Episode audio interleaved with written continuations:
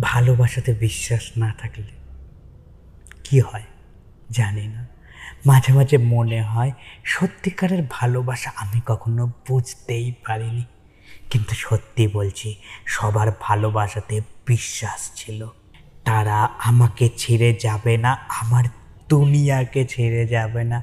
আমার মনের ঘরে একসাথে সংসার বলব থাকবে আমার তুমির সাথে, তোমার আমি। আমার স্বপ্ন কখনো পাহাড় সমতুল্য ছিল না। ছিল সমভূমিতেই থাকা, তোমার সাথে একসাথে ঘর বাঁধা, দুজনের ভালো সময়ের সাথ দেওয়ার জন্য জানো? অনেক মানুষ থাকে কিন্তু দুজনের একলা সময়ে কাছে থাকা, দুজন দুজনের পিঠে হাত রেখে ভরসা দেওয়া একে অপরকে। সত্যি মাঝে মাঝে মনে হয় ভালোবাসা আমি কখনো অনুভব করতে পারিনি।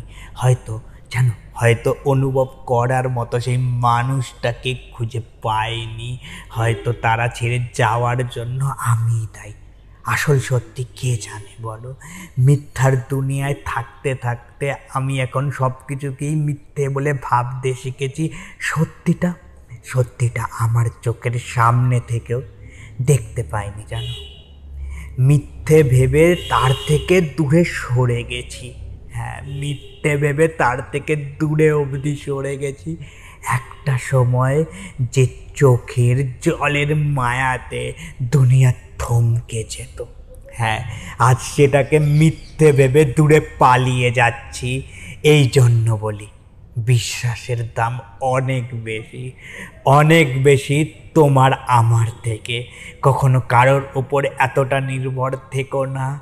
কারণ জানো কি?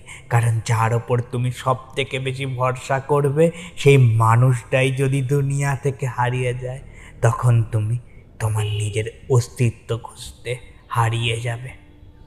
তখন তুমি তোমার নিজের অস্তিত্ব খুঁজতে হারিয়ে যাবে। তাই মাঝে মাঝে মনে হয় সত্যিকারের ভালোবাসা আমি হয়তো অনুভব অবধি করিনি। বিদায় বন্ধু, আবার দেখা হবে এমনই একটা গল্পে যেটা তোমার ভালোবাসার অনুভূতির গল্প আমি বলব আর তুমি শুনবে।